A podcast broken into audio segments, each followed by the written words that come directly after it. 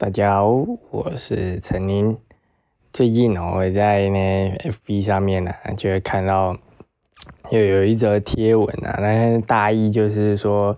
想问问大家说，这个陈宁严选的音响组合可不可以买？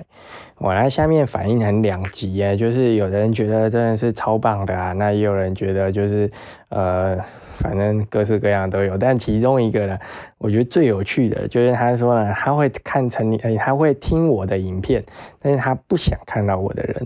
我为什么不想看到我的人呢？因为他看到我讲话的时候，我的表情跟我肢体语言呢，就觉得我真的是一个就是非常不谦逊、非常自以为是的人哦，所以他看了也不舒服。然后他也建议啊，我应该要去上课哦，学习怎么用谦逊的方式讲话。我想应该就是这个谦卑、谦卑再谦卑啦哦，就是应该要这个样子啊。其实有的时候，我觉得大家误会我了，就是。我发现这个之后，我就多看了一些其他留言，发现哎，还真的蛮多人觉得我讲话态度很自以为是的。其实我觉得大错特错了，因为我不是自以为是，我是真的觉得我自己很棒哦。为什么呢？因为呢，我通常会拿来录影片的内容啊，就是我觉得我这个了，这真的是很了解的东西啊。你不会看到我把一个呃我不太了解的东西拿来录成影片，为什么？因为它看起来很可笑啊。举例来说哦，我们今天就这样。大家好，我是陈宁哦。我今天呢要来跟大家聊聊的微积分哦。微积分要怎么算呢？首先我们要微分啊，这完蛋了，我也忘记微分怎么算了。那 我录这影片的意义在哪里啊？或者是我要大家好，我是陈宁，我今天要来教大家统计学，这也很荒谬啊！我就不聊 这统计考七分的人，我去跟大家聊这个统计有什么意义呢？哦，我们跟大家聊这个，我完全。一知半解、完全不懂的东西，这是太奇怪、太奇怪的事情。其实我之前有说过嘛，为什么？呃，这个影片人家说啊，陈你呢，你一镜到底呢，应该很轻松吧？哎，我我必须说哦，这真的很多人这样问我哦，陈你你一镜到底，那你这样一支影片二十分钟就二十分钟录完，应该很轻松吧？哦，我必须说，对剪的人来说，或许相对会轻松一点，因为如果你去看一些。呃，其他 YouTuber 的影片，他可能他就是跳剪的嘛，就是他讲一句话，然后就要停一次，讲一句话就要停一次。我最记得看过一个，就是他，呃，他也是订阅非常多的 YouTuber，然后他都是专门讲那种，呃，算是一些知识性的，比如说最近啊有个时事，那他就会来解释这个时事。啊，他录的方式，哇，我是觉得录也很辛苦。剪也很辛苦哦，就是他会讲，他有稿子了，然后他念完一句话之后呢，就停下来，然后呢再念下一句话，然后再停下来，然后中间他会用拍手的方式，因为对声纹剪接比较方便嘛，所以他就等于就是讲一句话停，讲一句话停，那剪的时候就很麻烦啦，你就要把所有的这个拍手的部分把它切掉，虽然后来啊，就是也有一个很有名的。我觉得他超厉害的，就是叫六子渊的 YouTuber，他有一个程式可以瞬间把影片全部剪成一个一连串，但我觉得还是很累啊。哦，我真的就是二十分钟的影片，就二十分钟把它拍完。但你看他那拍，显然要花更多时间嘛。对，所以说在剪接上呢，相对来讲是比较轻松。可对我来说并不轻松啊，因为我这二十分钟要讲的内容是不能中断的。啊，我我讲的东西呢，我从头到尾就是我完全非常的熟悉的记得了这个东西啊，要这能够从头把它讲完。所以你会发现我很少在看东西，我只有两个情况会拿手机来看。第一个呢就是回复留言哦，我要回复留言的时候我一定要看嘛，我总不能那个就就就那留言我把它背下来，这有什么意义呢？为什么要把留言拿来占据我的大脑空间？哦，那第二个呢就是。在苹果发表会之前有跟大家分享过嘛？我在拍这个呃苹果发表会的时候啊，是有投影片的，所以我必须要看下一张投影片是什么，还有我现在的投影片是什么，这个是有一个非常的精准的时间要求。所以这两个情况呢，我会看手机，其他的时候就是看手机干嘛？那这些东西就是在我的脑海里哦。所以我在讲讲这个影片的时候，其实对我来说特别累，因为。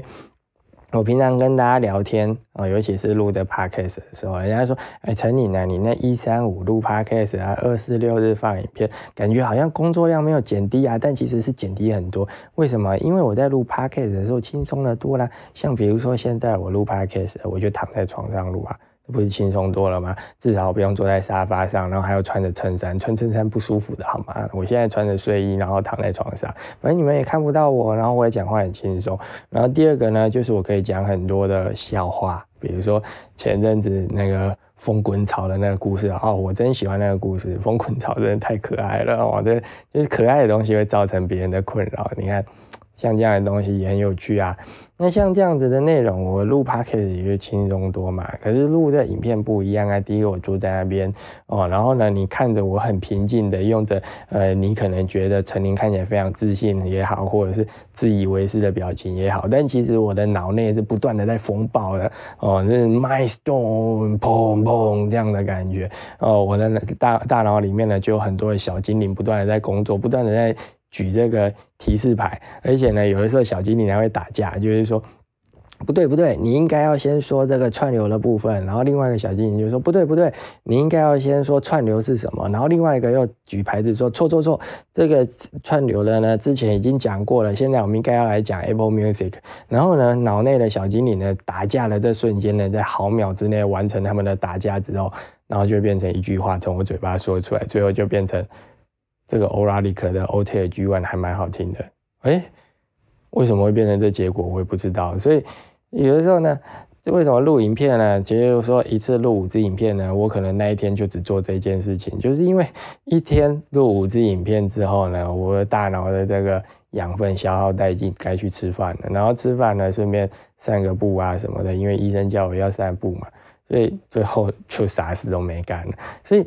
人家说什么啊？陈颖呢讲话的态度很自以为是，那是因为呢，大多数你看到我讲话的时候，都是我在讲我很擅长的东西，但你没看到的是我去请教别人我不懂的东西的时候，啊，我有很多东西是不懂的啊，比如说微积分啊，啊，这个我就真的很不懂啊，所以微积分我以前就要问我的那些同学，或者是我读高中的时候化学烂，物理很烂啊，所以我就要去问那个。呃，我的高中同学们哦，比如说推荐我看《钢弹》的那一个，现在他在呃龙总当医生，然后他当时推荐我看《钢弹》，然后同时也呃教我化学，然后呢教我数学的那一个呢，同时又推坑我玩格斗天王，然后一直到毕业，我格斗天王还是打不赢他，数学也考不赢他，啊，就是这样子的人啊，所以我我其实。